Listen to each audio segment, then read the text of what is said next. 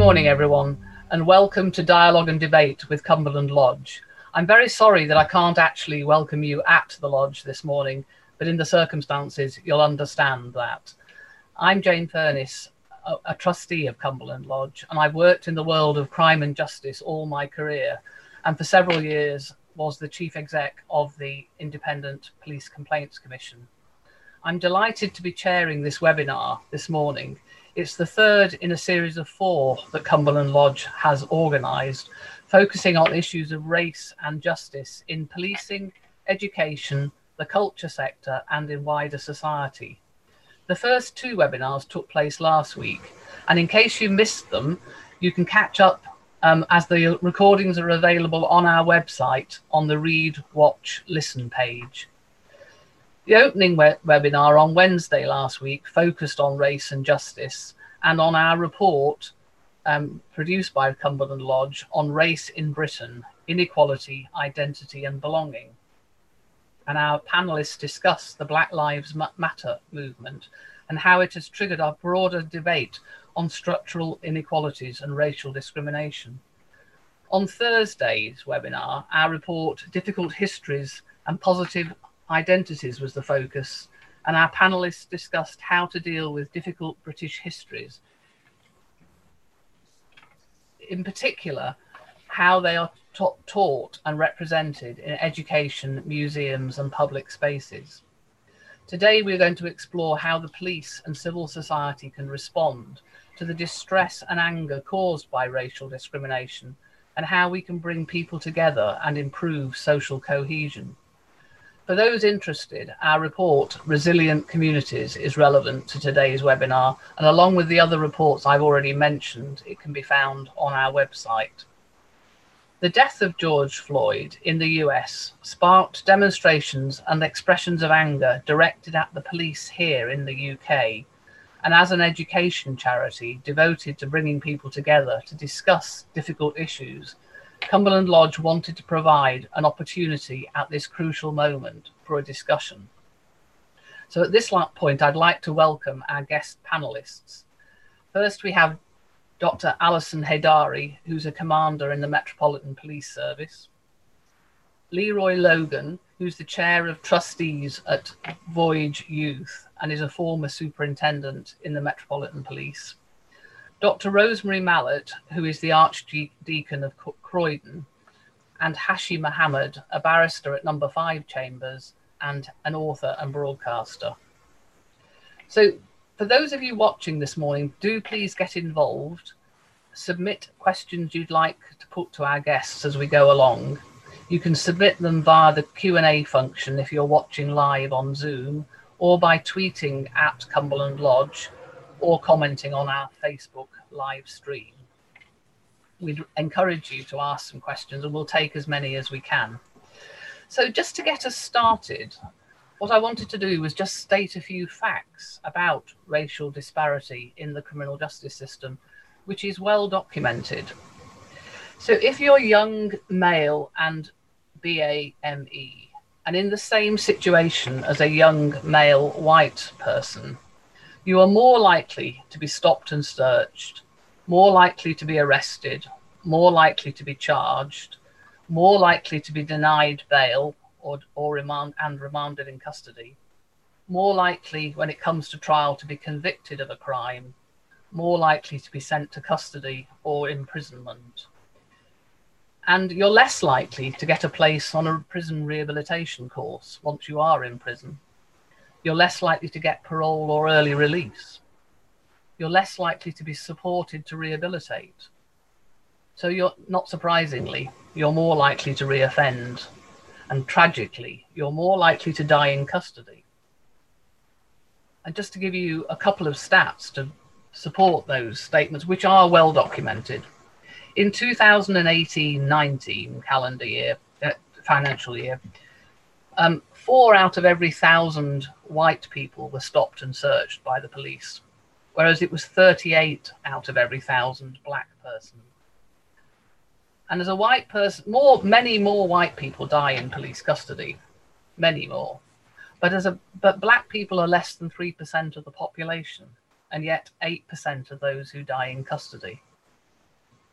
These are really important and impactful stats on what happens.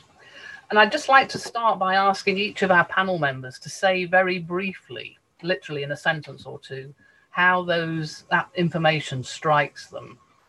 Alison, could I start with you as a commander in the Met? So uh, there's two dimensions uh, for me actually. As a commander in the Met, but also um, I was born and brought up in London.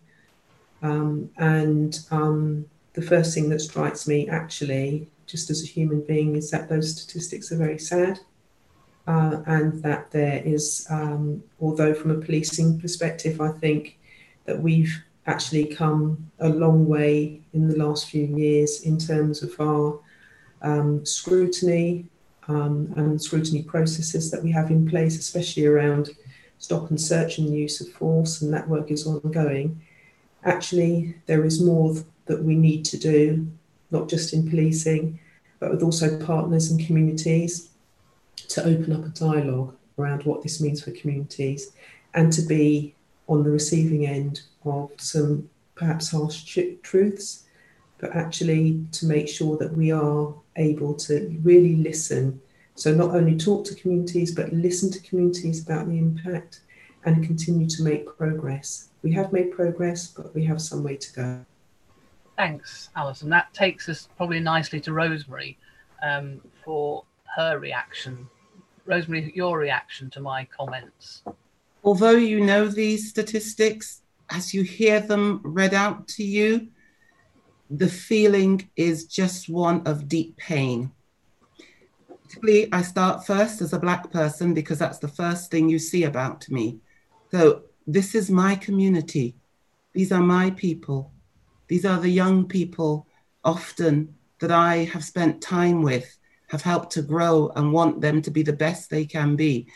And to hear that this is the way in which their lives are going to be impacted by what for me feels like the toxicity of racism in the institution that should be there to protect them, but actually is part of the problem of their lives and being able to live their lives in the best way possible.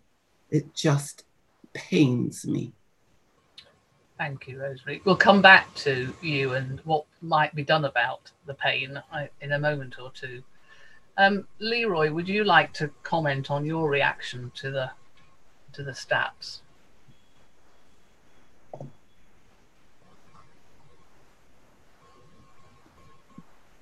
Sorry, unmute myself.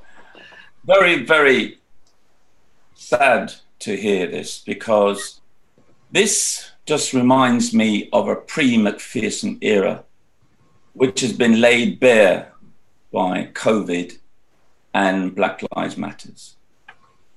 The whole look and feel of policing seems to be heavily influenced by certain emboldened officers who believe their conscious bias and their prejudice with power, which leads to racism, seems to play itself out in the streets, especially for black men who are feared I think to some extent, un- misunderstood. And I say that because the first 10 years of the Macpherson report, there was independent oversight through the Stephen Lawrence Steering Group, chaired by Jack Straw, holding chief constables to account in the rollout of the recommendations. And it was effective because what gets measured gets done. The second half of those 10 uh, of 20 years to the last 10 years has been a litany of accountability due to the dissolving of the Stephen Lawrence steering group count, compounded by austerity and the reduction in community policing and then this right-wing pushback within the rank and file of the police service on the recommendations and there i said the brexit factor which again we saw an increase in hate crime in the wider public, and we saw a hardening of attitudes in the police service. And I've seen that not only doing internal um, work within the Met when I was doing anti gang work, but also I've seen it with Voyage Youth, my charity been running for almost 20 years, where they believe they're over policed and under protected. And that has been a constant dialogue, especially in the last 10 years. I'd really like to come back to some of that, uh, those points in a few minutes, um, Leroy. Really helpful comments. And Hashi, how how did you respond to the points I made, which I know will be very familiar to you? Yes, I mean I think the statistics um, are very shocking, and they speak to um, some of the points that that were being already raised, both in terms of what it feels like to be a young black male walking around uh, in Britain today, and the disproportionality of these factors. And it also speaks to the points that have been made in relation to how a black man is viewed in society, feared, uh, mistreated, uh, but also it is true to acknowledge the fact that uh, a lot of young black males are also the victims of crime in many places, especially in, in a city, London. And they are the victims of crime in which the perpetrators of that crime are disproportionately other young black males. Mm. And so there is a both a societal factor in this, but also a demonizing factor. And that's why I think I hope we can discuss some more in relation to the gaps that need to be bridged both by community policing, but also people in the community who need to raise these issues in a way that brings this brings people together. And the final thing I'd say is that we still have to work with the police. The police still have to work within our communities. And our communities are not going to be getting to a place where there are no more black males living in it. And so if this disproportionality is borne out as we see through the statistics, everyone has to come up with a solution on the table. There's no point in sort of splitting hairs as to what the numbers mean or indeed who's to blame for it. But we do need an we, we do need answers, and those answers have to come from every direction. Thank you. And thanks to all of you for that. And just a quick reminder for those of you listening, do feel able to um, post your questions um, on the Q&A function um, and we'll take as many as we can during the event. Um, so um, Leroy, can I come back to you first? What I'd like to do is ask each of you some questions over the next half an hour or so. And Leroy, I'm particularly interested, and you may feel able to comment on this um, from your previous uh, role in the Metropolitan Police and also in the um, uh, Black Police Officers Association. What what do you think um, current police officers' reaction is likely to be, or do you know what it is in relation to the Black Lives Matter movement? And, and what do you think they may be, both white and black officers, may be feeling at the moment and reacting? How are they reacting to it?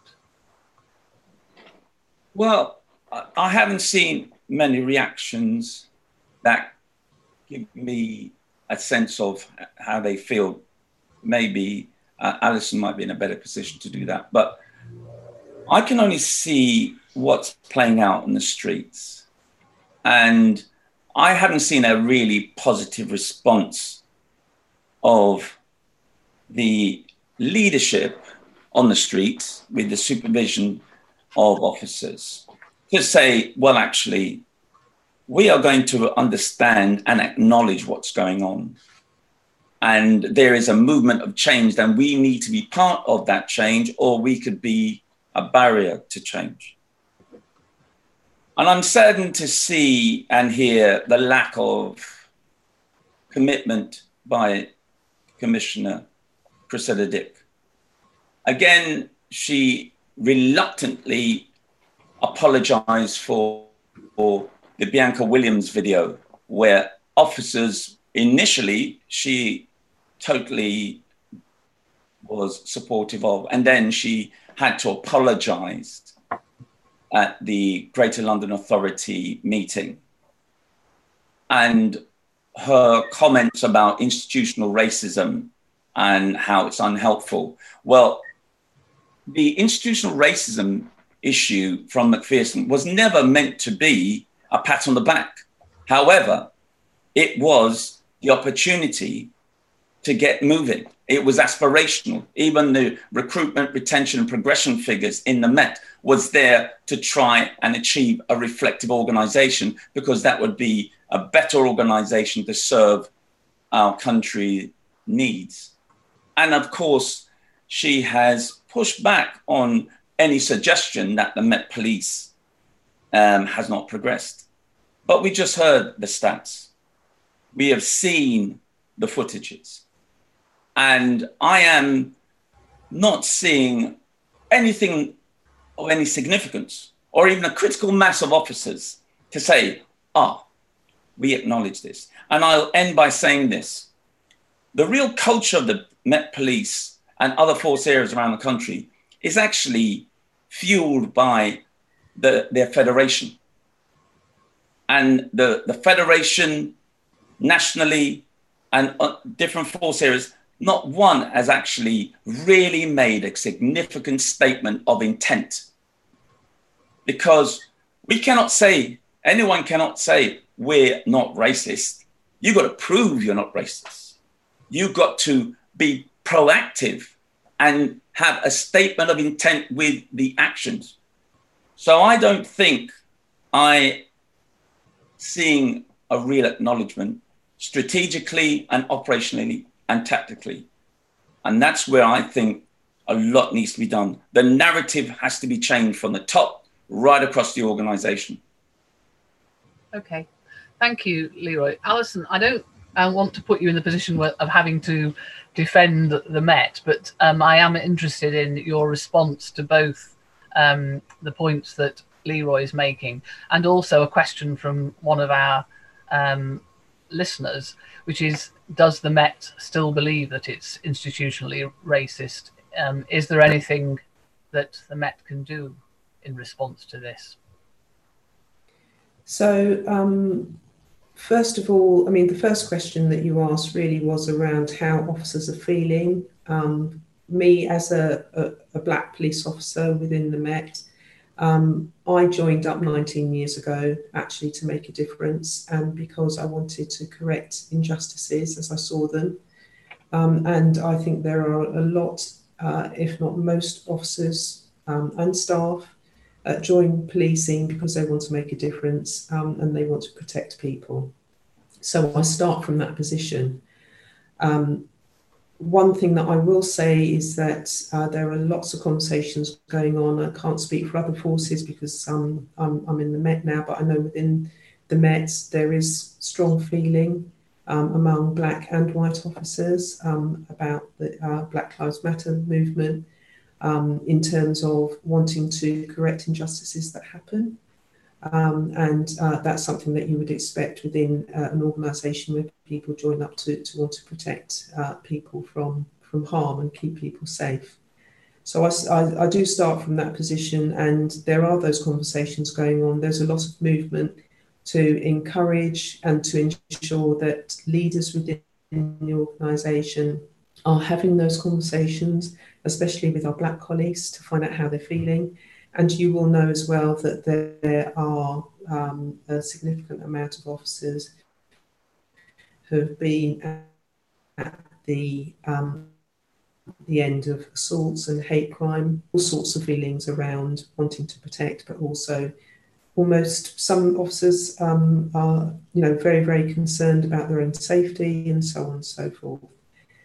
Um, the uh, the second point around the uh, institutional racism, I think within any organisation, you are going to get some bad pennies. That is what's going to happen. But I don't believe that the Met is institutionally racist.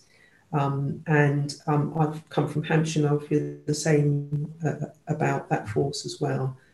Um, so that's my position. But I do think that where we find that officers are not uh, applying what we would expect in terms of high expectations around the code of ethics and our values, that we should be robust uh, in the way in which we um, which we manage that behaviour, um, robust and fair, and to ensure that we also project out to communities what we're doing about things when things don't go right. So I think that things are going in the right direction, but there is more work to do. And were you, Alison, and uh, your colleagues surprised by the um, large scale protests here in the UK in response to what happened in America? And um, do you feel that it was predictable that people would react in that way and how it and, and therefore how the police should respond to it? Yeah, I think I, I don't think there was surprise. I think it was expected when you look at what's happened in the past around different issues globally that you know impact um, on uh, UK policing. I don't think there was any surprise to that. And actually, um, it's to be expected that people would feel really, really strongly about what's happened um, because it's a very, very sad circumstance. Um, and it has put a, a, different lens on policing, which is welcome. Actually, I think you know scrutiny is welcome, especially things that really matter to communities like stop and search and use of force. Um, I know that the Met encourages that scrutiny and would continue to encourage people to make their voices heard. Um, and the other thing that um, is really important to say as well is around protest. Um, it is, a, you know, a democratic right, and it's a tradition within policing for us to support, um, you know, uh, peaceful protest. Uh, and from that point of view, although COVID has complicated the way in which we manage that, um, that's to be encouraged. And we also, you know, we always facilitate that. Yes, thank you.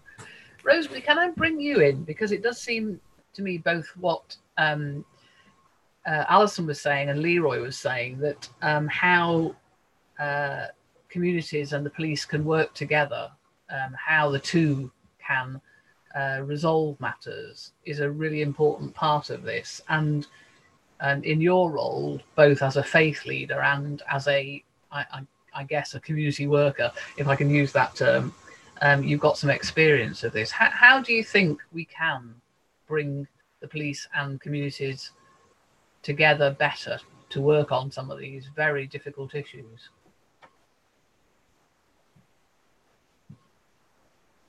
Muted, thank you.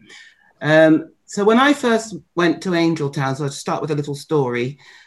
I remember our community police officer, his name was Toby, Officer Toby. I always remember him. And as soon as I moved in, he knocked on the door of the vicarage, came around and said, I'm the local community officer. And he knew most of the young lads in the community. He certainly um, went into the school, popped into church, and he was just engaged and involved. And he knew people, and people knew him. And over the 13 years that I was there, we moved from him, and he was moved on as uh, funds were withdrawn and, and um, as belts were tightened in the police and in the community, in the wider structures of society. And then we got police on bikes, and we just about knew their name and they rode through. And then you know the story. And now we have a community officer. We do have another one. Toby was white, by the way. And now we have a black community officer, but the area that she covers is so wide, she can't get to know folk. She can't get to have a, a real conversation and a real relationship with people because the number of organizations and groups she needs to cover it's not it's not possible. So i would say and i think leroy was saying this we need to get back to the basics of building relationships with and between because absolutely you can't police by force you can't um, you can't stop uh, protest. And I just wanted to say to Alison, while I, I, I, hear her very much so, I have to say that the perceptions of the community, particularly in areas like Angell Town that I spent so long with and in South London, and listening to those statistics, Black people feel that the police treat them differentially. And because they feel they treated differentially, because they know the statistics, because we've been part of seeing the deaths in custody, because we remember Cherry Groce, because we know the incidences that have occurred in, in and around um, London for and the country, but in and around London. And because we've, as an archdeacon, because I had to also think about my sister archdeacon and how her children were treated so abhorrently by the police after their deaths with those images we feel still that the community, that the police just don't get that relationship and how to build a relationship and how to be in, engaged in, in trying to build appropriate and adequate and transparent um, and honest relationships. And I think I would want to say finally that young people, Black people, people of color, feel that quite often the relationship is one of a power dynamic where they feel not respected, where they don't feel that they are listened to. They often feel patronized in the in the kind of conversations or the relationships. Or when people come to them when people come to ask um, how can we communicate with you? How can we do better? It's it feels like a sticking plaster approach. It feels like you come when there's crisis, a crisis or there's chaos and then you come and you say what can we do now? And then once that moment is over it's, it's back again until there's another crisis we need to stop you having these moments of crisis and chaos and then connection. We need to build relationships that are absolutely integral to the community, are lasting. And I just want to say, I said it last night in the webinar, so Alison would have heard it. Young people in Croydon did a listening campaign about what their major issues were. They said their major issue is the relationship or lack of with the police. They would like police um, the police to know them and to call them by their name. They would like to call the police by their name. That, that means that they would like a relationship. And if there has to be stop and search, because they understand that they are victims, as, as Hashi said, they are going to be quite often the victims of, of crime. They would hope that the police would want to be there to protect them as well. So if they have to stop and search, then could they do it in a respectful way and they came up with a, with a saying, which I still want to repeat. They said, Can we have stop, relate, and search? Stop, relate, and search. And if then that way, if, if that's the way it's done, that's the way that people will then have a, a, respectful relationship and engagement. So I think the words I want to come out with is the police need some humility when they want to build these relationships. They need to have respect and they need to treat people with dignity. And at the moment, I would say um, the burning anger in the community is that that is not what's happening at the moment. Thank you, Alison. It's really um, powerful statement um, of from your perspective and the people that you work with on how they view uh, what's happening to them and what has been happening to them. And we might come back in a few minutes to how we might take that forward um, collectively.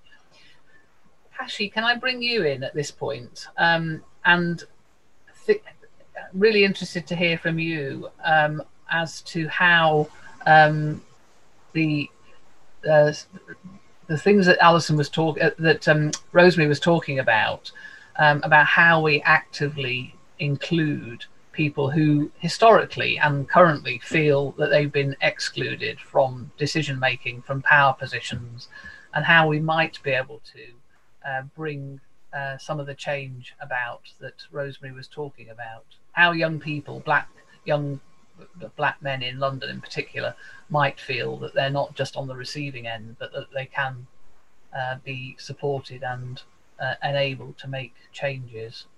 Yeah, I mean, I think I think um, if we go back to basic principles, the first principles of policing in, in the United Kingdom, Robert, uh, and Robert Peel's idea of community policing and policing by consent, like I mentioned earlier, um, the police in our country, and especially in places, big cities like in London, where they are going to be mixing with a big and diverse community, need to always understand that their legitimacy and their authority comes from the relationship they have with their citizens. If the relationship that they have with the people that they're there to ostensibly police, then it, it means that if that relationship is sour, if that relationship is not healthy, then their very authority and their very legitimacy is in question. So that's just basic principles. When we build on that, we obviously have a history over the last 35, 40 years, whether you go through the riots in Brixton, the Sus laws, you go through to uh, Stephen Lawrence, the Macpherson report, and all the people that we've heard about. dying in police custody disproportionately, and of course the London riots of 2011 and to where we find ourselves today, it's also really important that we acknowledge that there has been progress. I hear what Leroy is mentioning. The fact that we have somebody who looks like Commander Heydari is in of itself a visible and welcome progress in this country that we should first just digest and, and, and acknowledge as a starting point. Now, does it mean that we're out of the woods? Absolutely not. Does it mean that there isn't more work to do? Absolutely not. But sometimes it's always good to look back at the horizon of how far we've come before we then simply just concentrate on this one term that came from the Macpherson report, which all too often has become a sort of beating stick on the top of the police. And the police have always flinched at it for obvious reasons. So then let's look at this term institutionally racist. Now, as somebody who sat in the living room of uh, um, uh, Macpherson's house in, in Scotland and who actually had the opportunity to ask him, uh, what did you mean by this term and has it meant what you thought it meant all these years? It was fascinating to hear him because he says people now talk about the police being institutionally racist, but actually, when I was talking about institutional racism, he said I wasn't talking just about the police. I was talking about a whole institutional system that went from the police to the part of the political system to the criminal justice system to the way in which things were handled by the media and much much more besides that meant that black a black life wasn't worth what it was and that people weren't putting in as much effort into actually solving that murder as much as one might expect.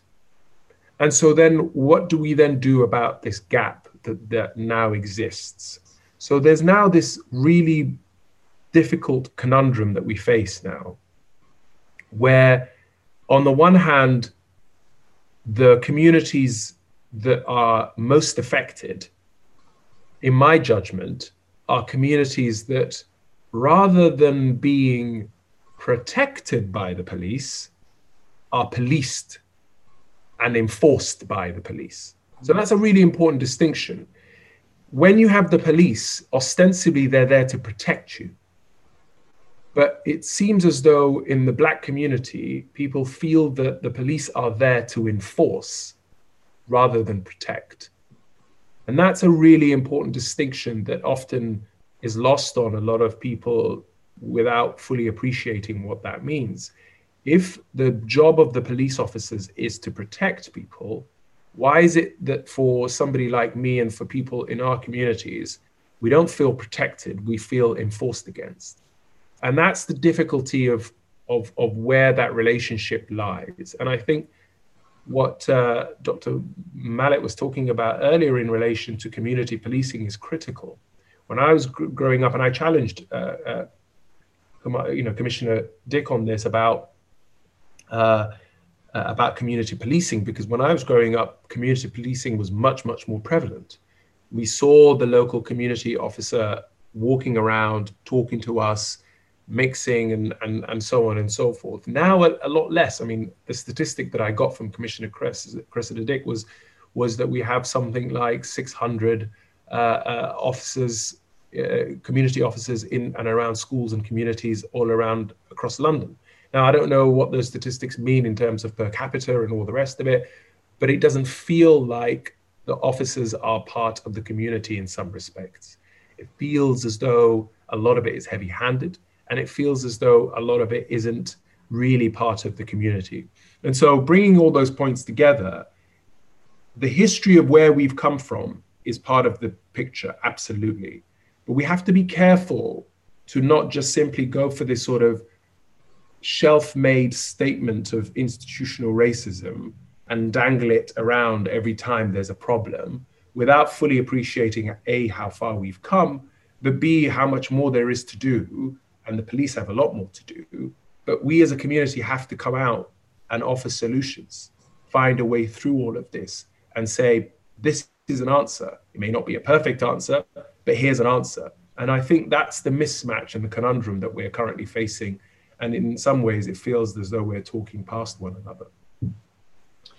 Thanks, Hashi. And, and you've reminded me of something that I realized when I went to the IPCC, which I hadn't fully appreciated before I went there, which was that, first of all, the majority of complaints about the police are made, and I think are still made, by middle class white men.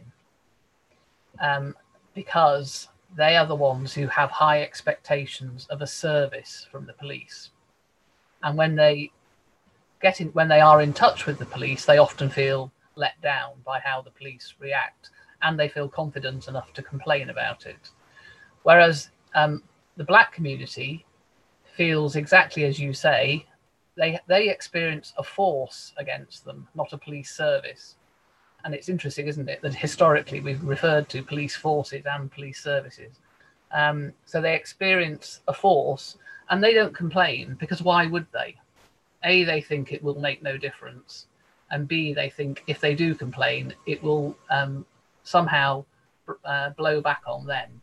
But also, it meets it meets the expectations that they had already. Yes, quite. So they're not surprised by how they're policed, and they don't feel that complaining will make any difference. And they also worry that actually it might make things worse for them. So there's a whole series of things so it's an interesting. Do you think, um, before I move um, to ask Leroy and Alison in particular to respond to your comments, do you think there are ways that collectively society and police can make amends and make a change for these in these issues? Because these are issues that we've been discussing for a long time, um, and I think you're right. There are uh, occasions when we've fallen into relatively lazy um, summaries of the problem. But uh, do you, are there thought? Are, do you have thoughts about how we could make this better? I mean, I, I mean, there are various thoughts that have come to mind. I mean, I've been following the police forces in Canada and, and, and in Atlanta, for example, who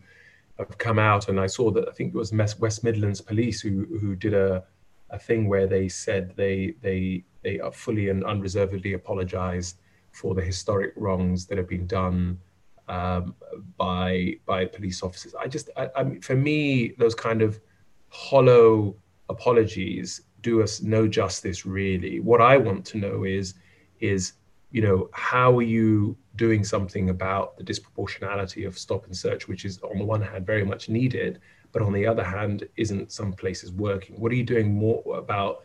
recruitment in, to ensure that you have more representative communities? How, what are you doing about the conscious and unconscious biases that, that exist in the communities that, that the polices are coming forward from. I mean, on the one hand, we can't be constantly blaming the current police force for the historic wrongs, but on the other hand, they have to take responsibility because they're joining a they're joining a police force that has a legacy. You can't just sh- sort of shed that legacy. That legacy is part of who you are now. If you're wearing that uniform, you are now part of that long line of people who wore that uniform and that you are inheriting that legacy. So you have to be able to own that legacy and not say it's got nothing to do with me. I was never a police officer back then. So I think on the one hand, the conversations need to be had, and we need to have the honest conversations. On the other hand, we have to avoid the kind of hollow statements and the and the apologies that do no one any real uh, justice. But I finally I end on on on this and, and I, when you hear when you hear back from Leroy and my thoughts, I just wonder what what what you might when Leroy was mentioning about we need more uh, um, fulsome engagement from the police force and a more uh, robust response about what this and I, I wonder if you could elaborate on what that looks like in terms of action. So because I think sometimes they don't the police themselves don't know what to do. I really believe that. I really believe that. Sometimes you know, they don't even know how to react. Sometimes they're desperately trying to figure out what do we do? And then they come out with something nonsensical, like, let's say sorry. And you're like, but to whom are you saying sorry? And for what? You know, it's just, it's just, so I often find that, yeah, you're right. We need to get a better reaction. But it's often the case that they don't have a clue.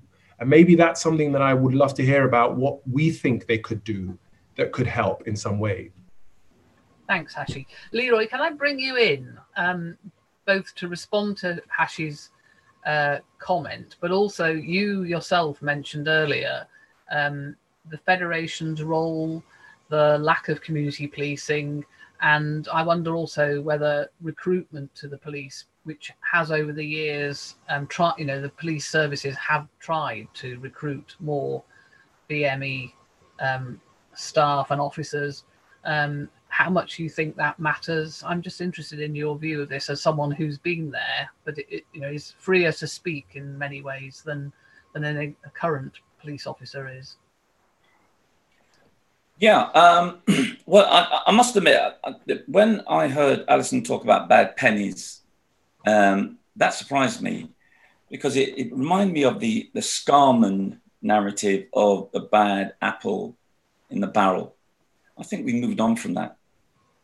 Um, and it might be useful to find out what she meant by that because it is clear, without a shadow of a doubt, that there are systemic failures in the police, just like other organizations, but it's how you want to deal with it. Now, I would actually say that from the recommendations of Macpherson, the CPS responded most robustly, even though it might have been a bit easier because they have a more reflective um, recruitment pool to draw on lawyers to go into the CPS.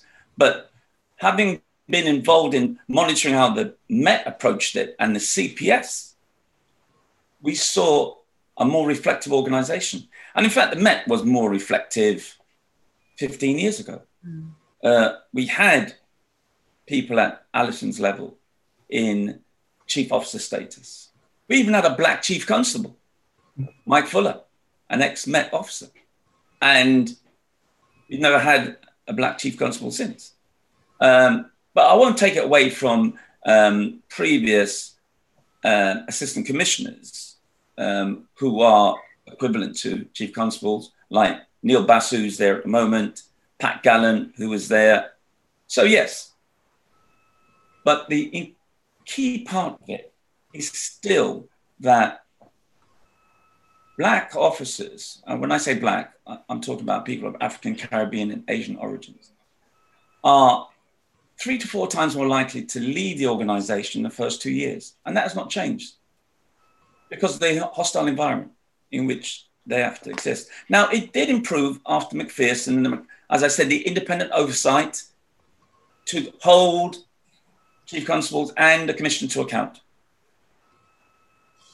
Because if you take off the pressure, then you'll go back to default. And the default is at the moment there is less black and minority ethnic officers at chief officer status.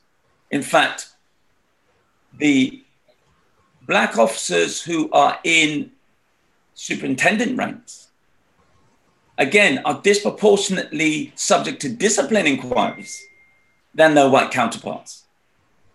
So much so that at one stage, six out of seven super, chief superintendents in um, the Met who are black happen to be subject to investigation. I myself was investigated, but then again, I was not expecting anything else because I was keeping the Met under pressure because of what they weren't doing enough with Macpherson. But at least in those days, there was something moving. There was that independent oversight. There was that leadership. And I'll, just take the point that, you know, what, what can we say um, about, you know, let's not give the Met a hard time. Well, I give them a hard time because I was part of those ranks and I know they can do better.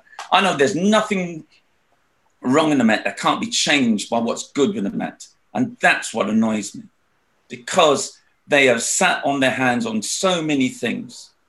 And, I, and, and it comes from the top.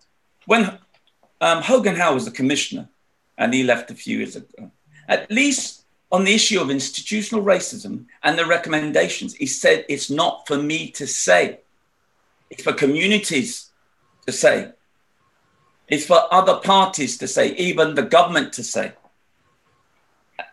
But Cressida Dick has decided, no, we're not.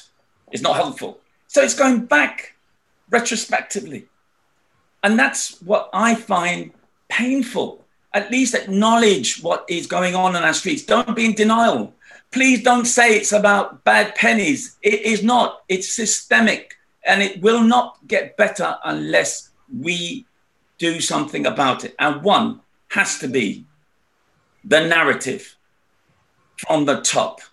Then you need to get a grip of the disproportionalities and start to do something significant. Now, I would like to think the Home Affairs Select Committee that's been was running before um, the general election into Macpherson 20 years on. It stopped for because of the general election, and of course, COVID delayed it as well. I would like to think the Home Affairs Select Committee will look at that because, again, Cressida Dick did not have a glowing report when she gave evidence, and she had to backtrack on various things. So I would like to think that we will start put the pressure back on the Met, positive pressure to aspire to achieve a more reflective organization because it's there's a humane, moral, and business case because you're better equipped to deal with community you serve. And more importantly, as Hashi said, the cornerstone of police legitimacy is trust and confidence. If your officers within your ranks say, yes, I believe in the Met, I'm not subject to disproportionate investigation or civil actions or employment tribunals, then people will join the organization. They'll be in relationship with the organization. And hopefully, we'll start to see movement. So, get the internal dynamics right, less hostility, and and push back on those emboldened officers who think they're unaccountable and, and, and you know, untouchable. They're out there and they're playing with people's lives. And I'll just end by saying we have got institutional racism by algorithm now.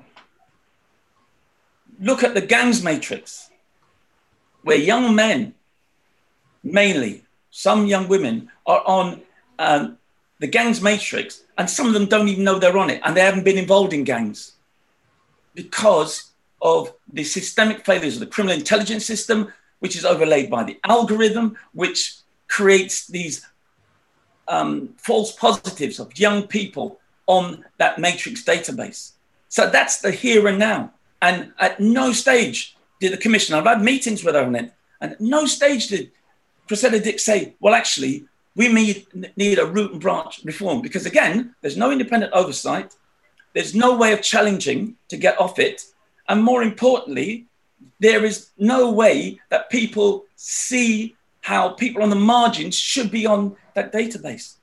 And, and I would like to think that people start to look at this thing significantly. It got to be acknowledged. If it's not acknowledged, it won't get done.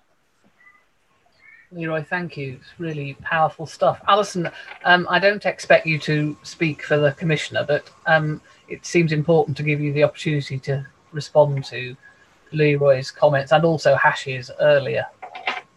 Thank you. Um, I get the feeling that there are some things uh, that Leroy and I will have to uh, beg to differ on. Um, I think the um, realization that we have individuals because we take individuals from communities where racism exists, um, that there will be some individuals within any organisation uh, who are um, who don't apply our values and uh, shouldn't be in the force. I think that's um, a contemporary uh, idea, and um, that's uh, that's way um, I I see it.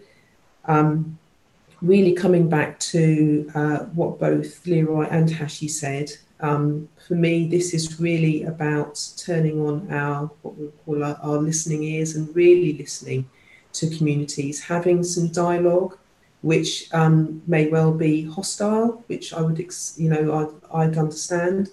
But actually, um, in going forward in terms of engagement, and I'm looking at our engagement plan uh, across the Met, um, one thing that's really, really important to me is that we start to have some meaningful dialogue and really, really listen and talk to uh, communities who are affected by the way in which we use our powers, especially stop and search, to really find out now what is the contemporary discussion around how those communities feel we should be engaging with them, not what are we the, think. Are there mechanisms for doing that, Alison? Are there ways at the moment that yes, either, there are. exist or are planned? Yeah, there, so there are mechanisms at the moment. I think we could do better, and that's part of my role now.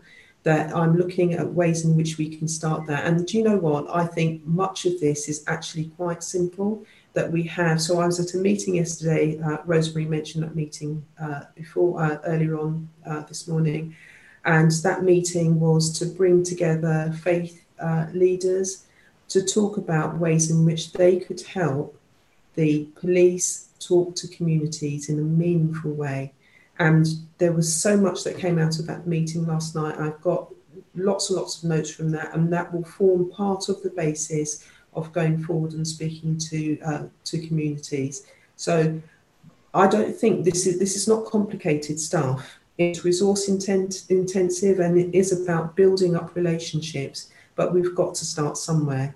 So this is how I will be taking things forward. So when Hashi said, you know, what does that look like? It looks like having local conversations with local communities, feeding that back so that those communities are instrumental in forming the engagement plans that we will have going forward across the Metropolitan Police Service.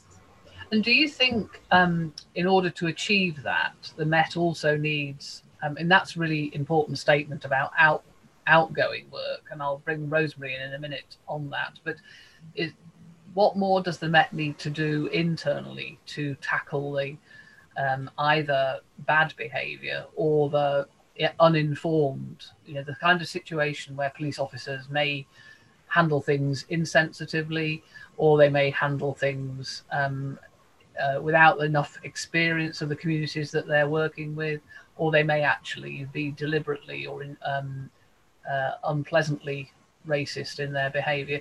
What more does the Met need to do internally to tackle some of those issues? I think that there are many um, there are many aspects to this. One of them is is around training and making sure that we use our training to the best ability to reinforce our values.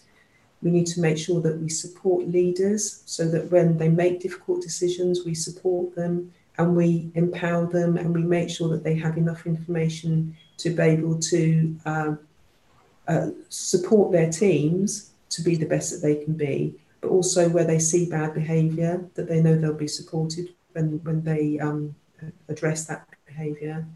I feel really strongly about mentoring coaching. I think um, Leroy brought up the point about retention within, um, and not only the Met, but in policing in general. There's a lot to be said about mentoring and coaching and being that listening ear and using our staff associations to, to support to support our staff. And it's not to forget that actually the people within policing, whatever colour you are, are from the communities we serve. So ensuring that we really support those police officers and staff within our own organisations so that when they go out to their communities, they've got something good to say about us. I did note that in all the stuff that uh, Leroy said just now, he did talk about that there are some good things in the Met, and I think that we could do better around our PR. So making sure that communities know what we're doing, that we do have scrutiny that's in place, that our communication is open if they want to come and complain. All of these things I think will go some way to building up that relationship, building up uh, the, uh, the, the note of procedural justice and legitimacy within policing. We have to be better at telling people that where things have gone wrong, this is what we've done, this is what we're doing right, and that we're willing to listen. Thank you, Alison. Um, Rosemary, do you want to just come in on the point about the sort of relationship between the community um, or communities and policing, and any particular point you want to? Okay. So I wanted to say just a couple of things. Um, the conversation about the bad apple in the barrel. I wanted to say that you have to remember that the bad apple can affect and infect the whole barrel. So it actually, even if you say it's not systemic or it's not institutional, if you if you don't attend to the rottenness of the of those that are that are deemed rotten, then it can actually then affect the whole structure. So that needs to be remembered as well. So it's not just uh, you know an individual here or there. It yeah. can then um, um, ruin the whole organisation. That's the first thing.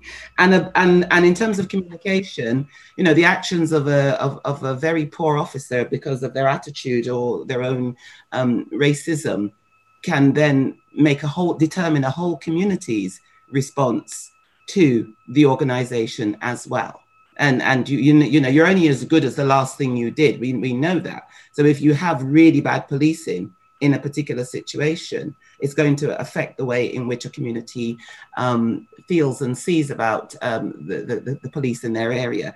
I just wanted to add as well, when I first moved into Brixton, and I'm, I have a young daughter, and when we started, she would always wave and say hello to the policeman. By the time we were let, we were leaving Brixton, she, like many of the young people in the community, um, didn't feel any affinity to want to have a conversation with the police because she felt that the police were confrontational towards um, young people in the community. So I just wanted to say that's my own personal um, uh, example in my own life.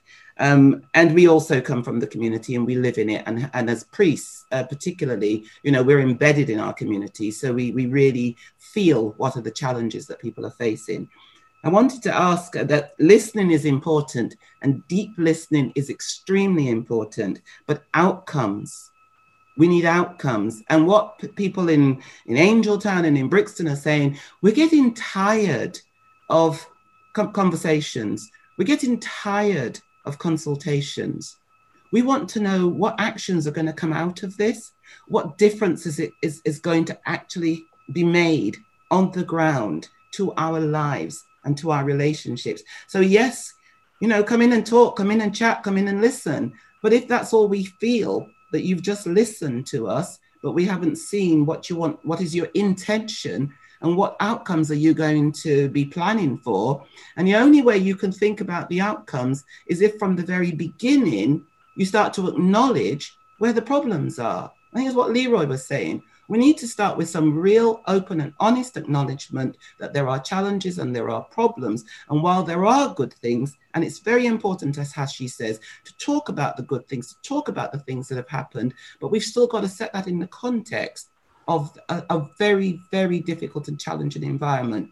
And it is wonderful. I mean, the church is an institution we stand up and say the church is institutionally racist because we recognize that Black people, people of color, are differentially treated as priests and as lay people in the organization.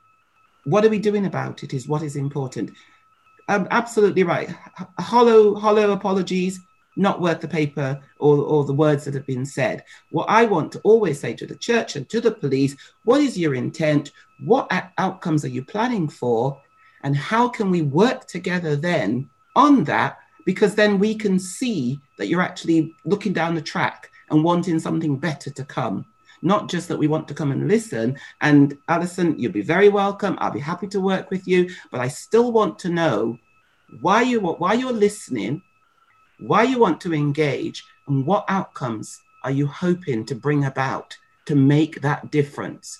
You know, I always say we need to be the change that we want to see. I need to hear the change that you want to be and you want to bring in. And then you can get communities to work with you because then they can actually have some idea of the transparency and the way in which you're going to engage with us. But don't just come to say you're listening. We've had loads of listening. Thanks, Rosemary. Alison, do you, I want to give you just a very quick um, uh, response to that, if you'd like it, and then I'm going to sum up because, astonishingly, our hour has disappeared. It's a very short time to have such a complex conversation. Alison, did you want to come Thank back? You. Thank you for that, Rosemary. Um, uh, the only thing that I would add to what Rosemary said is that what are the outcomes uh, that communities want? Because this is not just about and should not just be about what the police want. My um, thoughts around listening is to find out what the needs of the community are, and then we formulate a plan together around what an engagement plan likes, looks like going forward. So for me, this is all about partnership working working with communities, faith groups, non-faith groups, whoever wants to uh, to join in really to find out what the needs are and for those needs to be really, really clear, and then together to formulate a plan around what we're going to do about things. Thank, Thank you. you. very much. Um, I, am sorry that I, I, the debate has been so important and the conversation has been so important that we have come to the end of our time. We've taken, I've woven in some of the questions that our listeners have posed, um, but there are many that we've not been able to get to. We'll try and respond to those subsequently. What I'd like to do is thank you all um, for joining us today. Um, and it, this is, as I said, the third of our webinars. The final one is tomorrow morning at 11 o'clock.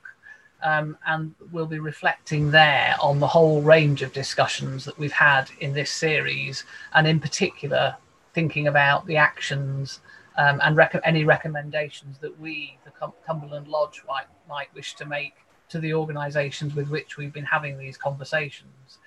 Can I just um, very briefly mention that, like all charities, Cumberland Lodge is um, facing difficult financial times at the moment.